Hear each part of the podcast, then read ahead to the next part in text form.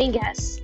You've got half a can of dry shampoo in your hair, or it's up in a mom bun again for the third day in a row. You can't even find your coffee mug. Oh, wait, yep, it's in the microwave again. Toys scatter the floor while dirty dishes taunt you from the sink. Kids are whining for yet another snack as your husband asks where the keys are.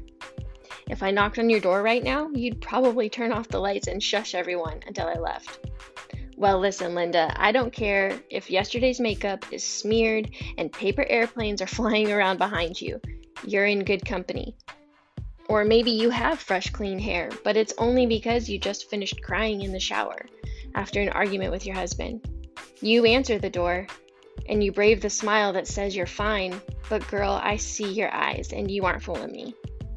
You feel stuck in the pattern of stuffing things down and you don't know how to reach out. Well, guess what? I'm right here. You feel overwhelmed and exhausted, and even sometimes invisible.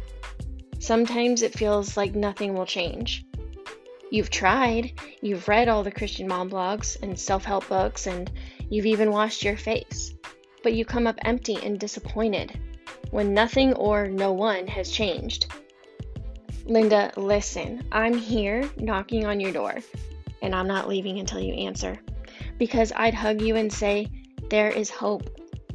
Welcome to the jar, where we'll sit down over coffee and get real and raw with issues we face, our own shortcomings, and unmet expectations.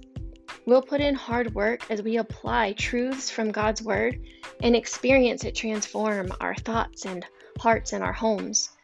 And we'll find hope and encouragement not as we commiserate, but as we shift our focus back to where it belongs on Christ and His power to redeem and restore all of our imperfect, broken pieces and exchange them for a beautiful purpose.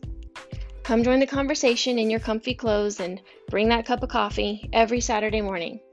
You'll hear from me, your host, Lydia, some special guests who know way more than I do, and once in a while, even my husband. You won't want to miss it and you're not ignoring the door anymore. So make sure to subscribe. I'm so glad you're here. Now let's get real.